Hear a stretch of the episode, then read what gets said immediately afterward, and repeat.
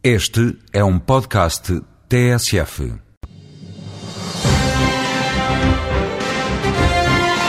A União Europeia depende atualmente em 40% da energia proveniente da Rússia. No espaço Voz Europa, a eurodeputada Ana Gomes explica os caminhos para os 27 não estarem reféns do petróleo russo. Diversificando as suas fontes e, sobretudo, apostando decisivamente nas energias renováveis. Já é posto alguma coisa, mas não suficientemente, do meu ponto de vista.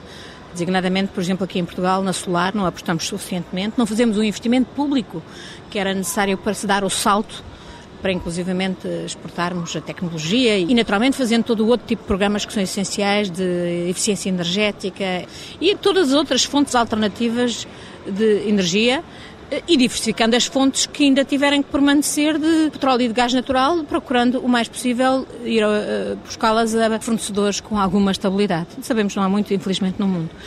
Não sou de todo favorável a associações privilegiadas com a Rússia neste domínio energético.